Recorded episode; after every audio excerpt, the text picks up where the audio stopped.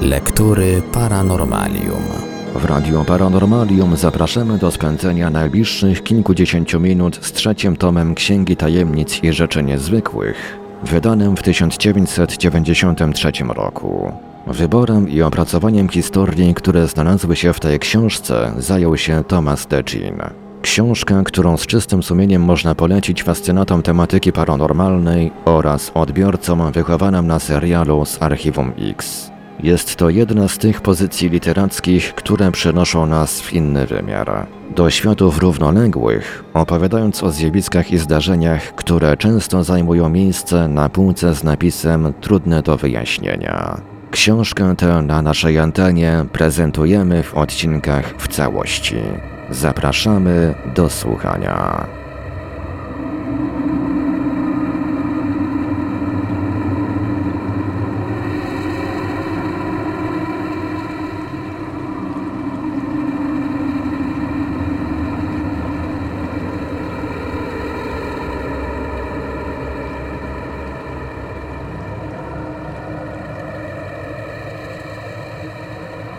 W dzisiejszym odcinku dokończenie wątku Ummo.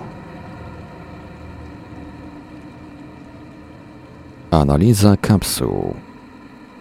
Badacz hiszpański nazwiskiem Farid miał szczęście zdobyć jedną z kapsuł. Została ona rzekomo znaleziona przez 12-letniego chłopca, który otworzył ją przy pomocy szczypiec.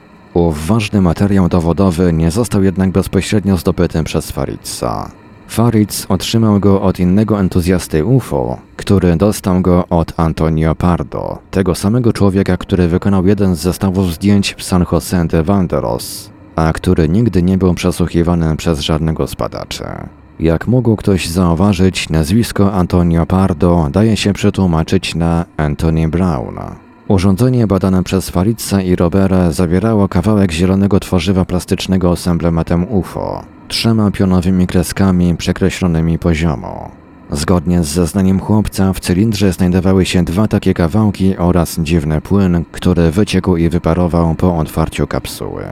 Tak się złożyło, że wuj Faridza był przewodniczącym INTA, Hiszpańskiego Instytutu Badań Kosmicznych. Przedmioty zabrano do laboratorium INTA i poddano szczegółowym analizom. Wszechstronne badania techniczne wykazały, że kapsuła wykonana została z niklu o bardzo wysokim stopniu czystości 99% ze śladami magnezu, żelaza, tytanu i kobaltu, krzemu i glinu. Drogą analizy widmowej tworzywo plastyczne zidentyfikowano jako polichlorek winylu. W czasie, kiedy miały miejsce te wydarzenia, materiał ten wytwarzany był wyłącznie przez firmę DuPont z Nimoro w USA pod nazwą handlową Teflon. Użycie jego było ograniczone, ponieważ produkt nie znajdował się w sprzedaży. Teflon posiada nadzwyczajną odporność na promieniowanie ultrafioletowe, a także na wpływy atmosfery, rozpuszczalniki, kwasy i zasady oraz na ścieranie. Używany jest przez NASA na pokrywanie rakiet przed startem oraz w pewnych celach militarnych. Nie trzeba dodawać, że teflon nie był do nabycia na otwartym rynku hiszpańskim. Aby jeszcze bardziej skomplikować sprawę, dodajmy, że nikogo o nazwisku Henri de Gonosset ani Antoine Nancy w Madrycie nie znaleziono. Kontakt z Ummo. Fernando Sesma Manzano jest pracownikiem rządu hiszpańskiego i pomniejszą figurą wśród literatów madryckich. W roku 1954 założył Stowarzyszenie Przyjaciół Hiszpanii, zajmujące się badaniem UFO.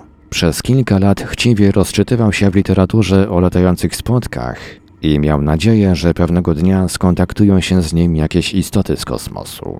Był więc dobrze przygotowany, kiedy w pierwszych dniach stycznia 1965 roku zgłosił się do niego telefonicznie jakiś człowiek o silnym obcym akcencie i zaczął wygłaszać ciąg dziwnie brzmiących słów, które Sesma starannie notował.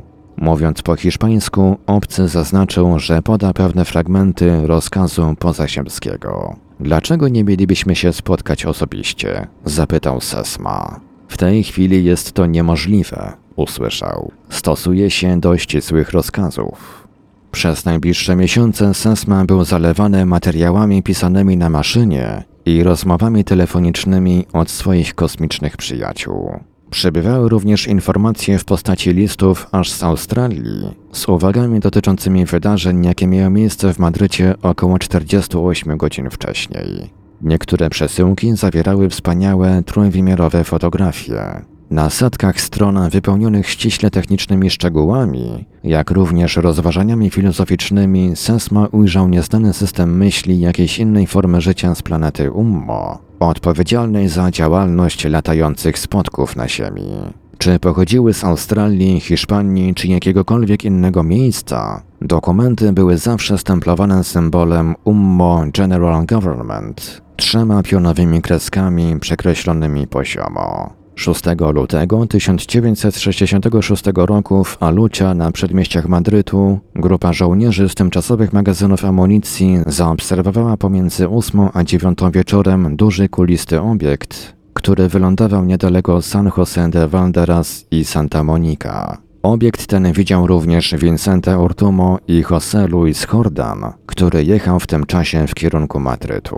Opis Jordana, opublikowany w magazynie Porke w Barcelonie 16 lutego 1966 roku i w następnych artykułach Ribery, można podsumować następująco. Zobaczył on zbliżający się ku niemu białawy dysk. Barwa jego zmieniała się na żółtą i pomarańczową. Wyskakując z samochodu zauważył, że obiekt wylądował w pobliżu lotniska. Podjechał bliżej, zdążył zobaczyć dysk o średnicy około 30 stóp, niezwykle jasny, jak wznosi się szybko nad ziemią. Wydawał jednostajną, przytłumioną wibrację. Nagle po prostu odleciał.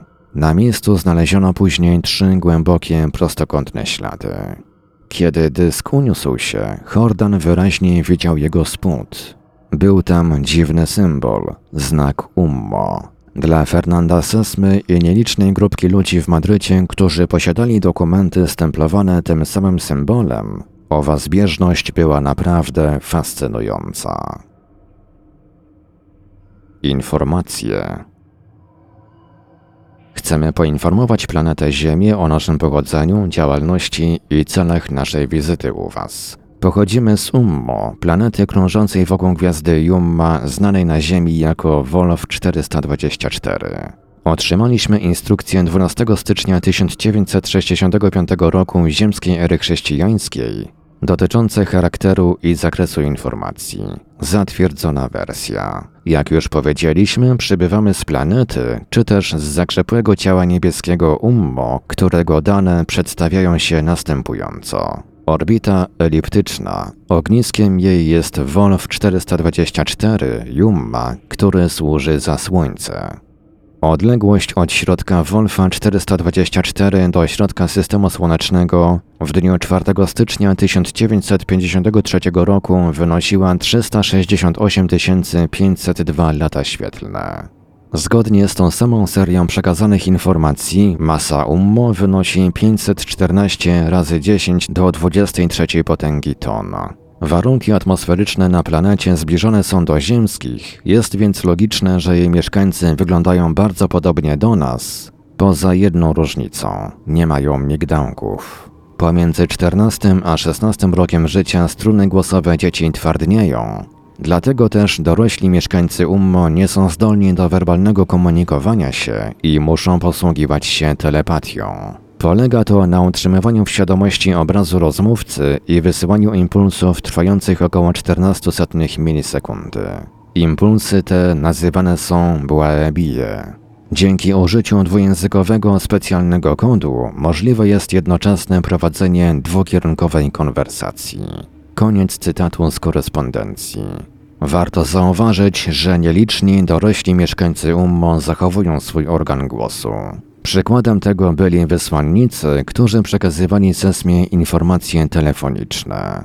Najbardziej kompletnym wyjaśnieniem natury Ummo wydaje się być zwięzły dokument napisany po francusku, który powstał w RFN i napisany był tak niezdarnym stylem, że mógłby zdradzać autora hiszpańskiego, Gdyby nie fakt, że inne elementy wydawały się wskazywać, że miał on trudności w posługiwaniu się nie tylko francuskim, ale jakimkolwiek ludzkim językiem. Cytat. Zdajemy sobie sprawę z transcendentalnego charakteru tej wiadomości. Jesteśmy świadomi, że oświadczenia tego rodzaju są zwykle formułowane przez mistyfikatorów, przez osoby o zachwianej równowadze psychicznej i fantastycznych pomysłach, lub też być może przez jakichś dziennikarzy, specjalistów od reklamy albo jakichś działaczy politycznych, ezoterycznych lub religijnych organizacji, którzy w użyciu tego typu informacji mogliby widzieć korzyści dla swojej grupy. Koniec cytatu. Dalej list zawierał notę ostrzegawczą. Czytelnika proszono o maksymalnie krytyczne podejście do otrzymanych informacji i podjęcie wysiłków mających na celu ustalenie prawdziwości dalszych twierdzeń, które oparte były wyłącznie na opisach świadków. Jeśli chodzi o UFO, list był jeszcze bardziej ostrożny. Należy zauważyć, że w ciągu ostatnich kilku lat, kiedy w atmosferze Ziemi pojawiały się UFO, fantazja ludzka przeszła samą siebie. W prasie ukazywały się informacje dotyczące tych zjawisk, jednak rzadko były autentyczne. Cytat. Zdajemy sobie sprawę, że doniesienia te stworzyły atmosferę niewiary i wiemy, że nasze oświadczenia potraktowane zostaną bardzo krytycznie. Jednak dokument ten, napisany przez jednego z naszych pracowników, przesyłamy Wam nie po to, aby uwierzono nam bez żadnych innych dowodów. Koniec cytatu. Dokument stwierdzał następnie, że grupy wykształconych osób, które wiedzą o naszym istnieniu, chociaż za naszą namową zachowują dyskretne milczenie na ten temat, istnieją w Kanadzie, Austrii, Hiszpanii i Jugosławii. Dalsza część listu dotyczyła kontaktów z naszą planetą. Cytat. O godzinie 5.17 czasu środkowoeuropejskiego ziemskiego dnia w marcu 1950 roku Oav Neuven, soczewkowaty pojazd kosmiczny, po raz pierwszy w naszej historii zetknął się z ziemską litosferą. Lądowanie miało miejsce w pobliżu wsi La Javie we Francji. Jesteśmy ludźmi starszymi od Was, którzy osiągnęli również wyższy poziom cywilizacji. Inna jest też nasza struktura społeczna. Rządy sprawuje czterech członków wybranych drogą oceny psychofizjologicznej. Prawa ustanowione są jako funkcja stałych socjometrycznych, których pomiary dokonywane są co pewien czas. Inny jest również nasz system ekonomiczny. Nie znamy pieniędzy, ponieważ transakcje dotyczące towarów, a niewiele jest takich, które dają się wycenić, które istnieją na ummo, odbywają się poprzez sieć czegoś, co wy na Ziemi nazywacie komputerami. Zwykłe dobra konsumpcyjne są praktycznie nie do wyceny, ponieważ ich obfita produkcja znacznie przewyższa popyt. Społeczeństwo nasze jest głęboko religijne. Wierzymy w Stwórcę nazywanego Woa, czyli Bogiem, i mamy naukowe argumenty potwierdzające jego istnienie. Nie chcemy wywierać żadnego wpływu na rozwój społeczny waszej planety z dwóch powodów. Moralność kosmiczna zabrania jakichkolwiek ingerencji wewnątrz struktury społecznej innych planet. Co więcej, jakakolwiek interwencja podjęta przeciwko nam, oficjalnym przedstawicielom UMMO, spowodowałaby poważne odkształcenia od normy, nieobliczalne zaburzenia społeczne i w ten sposób badania i analiza naszego społeczeństwa na jego obecnym wczesnym rozwoju byłaby niemożliwa. Nasze skromne wysiłki w celu nawiązania kontaktu, takie jak ten podjęty obecnie w celu nawiązania kontaktu z Panem, nie spowoduje wielkiej zmiany, ponieważ liczymy się z naturalnym sceptycyzmem, z jakim się one spotkają. Koniec cytatu z korespondencji. Tajemnicze Stowarzyszenie Sprawa Ummo nabrała rozgłosu w latach 1970-1971, stając się nagle najważniejszym tematem rozmów europejskich grup badaczy UFO. Błędem byłoby jednak przypuszczać, że zaciekawienie wywołane tymi dokumentami ograniczało się jedynie do kręgów naukowców. W Hiszpanii wysocy urzędnicy rządowi, a także agencje organów wykonawczych i wojskowi uwierzyli w realność planety obiegającej gwiazdę Wolf 424 kilka świetlnych od Ziemi. We Francji sytuacja przebrała raczej dziwny obrót. Kiedy USA ujawniły negatywne wyniki badań Condora, skrupulatnie opublikowała je prasa francuska. Jednak ich rezultat niezbyt zgadzał się z tym, czego oczekiwano w Stanach Zjednoczonych. Francuzi spokojnie zbierali swoje własne materiały dotyczące UFO i pomimo, że akta te nie były dostępne dla większości badaczy, nie brakowało we Francji wojskowych i naukowców znających rzeczywistą sytuację. Niektórzy z nich przyłączyli się do paryskich grup badawczych. Inni, zajmujący wysokie stanowiska we francuskiej agencji kosmicznej, pracowali samotnie, nie rozgłaszając wyników swoich badań publicznie. Różnymi prywatnymi drogami dotarła do owych naukowców wiadomość o dokumentach UMMO. Zdobyli oni ich kopie i starannie je przetłumaczyli. Zaintrygowani byli racjonalnym podejściem do problemu kosmicznego kontaktu wynikającego z tych dokumentów. Tło dla obserwacji w Alucha, San José de Valderas i Santa Monica było wspaniałe. Dokumenty UMMO są wyjątkowe pod dwoma względami. Dostarczają bowiem całego bogactwa danych technicznych, do których sprawdzenia czytelnik zostaje uprzejmie zaproszony. Po drugie zaś grupy osób, z którymi UMMO nawiązują kontakt, proszone są o nierozgłaszanie tych informacji, a szczególnie o nieprzekazywanie ich rządowi poza Hiszpanią. Znany dziennikarz skontaktował się w Argentynie z obserwatorium w La Plata koło Buenos Aires i dostarczył zespołowi astronomicznych danych dotyczących UMMO. Zgodnie z informacjami, jakie przekazał do Hiszpanii, po spędzeniu całych dni i nocy na badaniach, astronomowie doszli do wniosku, że planeta Ummo musi istnieć. Przy okazji 20. Kongresu Astronomicznego w Mov del Plata temat ten stał się przedmiotem dyskusji małej grupy uczestników, którzy doszli do wniosku, że aby obalić teorię UMMO, konieczne byłoby, operując terminami astronomicznymi, użycie bardzo silnych argumentów. W czerwcu 1971 roku odbyło się w Hiszpanii trzydniowe seminarium, na którym zebrali się badacze z różnych krajów zafascynowani sprawą UMMO. Z Madrytu przybyło czterech uczestników. Wszyscy byli bliskimi współpracownikami Fernando Sesmy. Na tym samym spotkaniu kilku wyznawców UMMO przedstawiło swoje niemalże fanatyczne oświadczenia, przypominające swoim charakterem wyznania religijne. Jeden z nich odczytał nawet Odę do Ummo. Ostrzeżenie dla ludzkości. Ludzie Ziemi, przekazujemy Wam nasze szczere kondolencje w związku ze śmiercią jednego z naszych braci, myśliciela i matematyka Bertranda Russella. Grupa ekspedycyjna powstała na planecie Umbo, obserwowała obywateli różnych narodów Ziemi. Bertranda Russella, Mahatma Gandhiego, Ernesta Che Guevara, Jana XXIII, Martina Luthera Kinga, Karola Marksa, Alberta Schweitzera, Lwa Tolstoja i innych. Poświęcili oni swoje życie przemianie społeczeństwa, w którym żyli, kierując się ku formom bardziej zgodnym z normami etycznymi współżycia zbiorowego. Koniec cytatu. W innym dokumencie omawiającym problemy filozoficzne, moralne i logiczne, Ummo ostrzega ludzi, z którymi nawiązano kontakt, przed wpadnięciem w pułapkę kultu wobec innej cywilizacji. Cytat. W żaden sposób nie chcemy i surowo was przed tym przestrzegamy, abyście pokusili się o wzorowanie się na naszych ideach religijnych, naukowych i polityczno-ekonomicznych. Powody tego ostrzeżenia zrozumiecie sami. Błędem byłoby przyjęcie przez Was naszych pojęć, koncepcji i orzeczeń w czystej formie, bez całej ideologicznej nadbudowy stworzonej przez Waszych nauczycieli na Ziemi.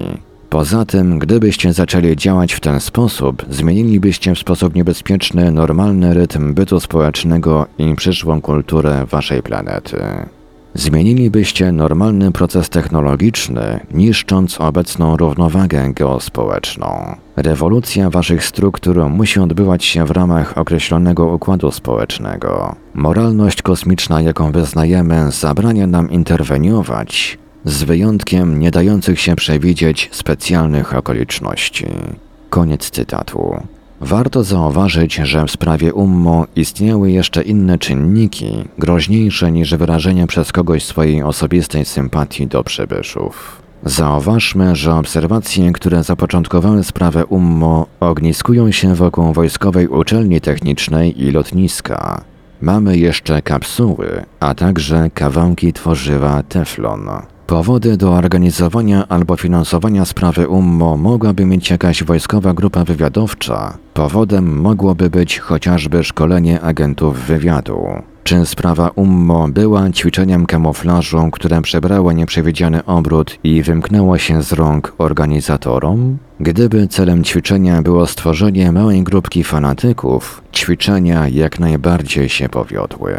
Jednak sprawa UMMO jest najprawdopodobniej czymś więcej niż ćwiczeniami wywiadu. Ale czym?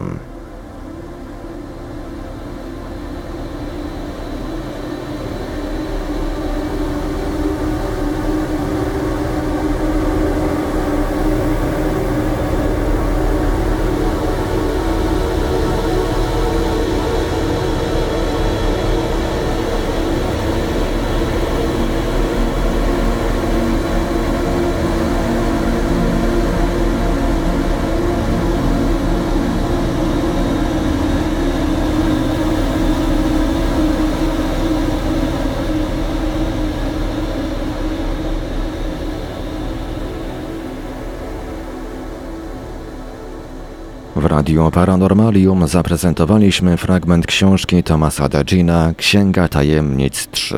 Dalszy ciąg w kolejnym odcinku Lektur Paranormalium. Archiwalne odcinki Lektur Paranormalium znajdziesz do pobrania w archiwum naszego radia na stronie www.paranormalium.pl.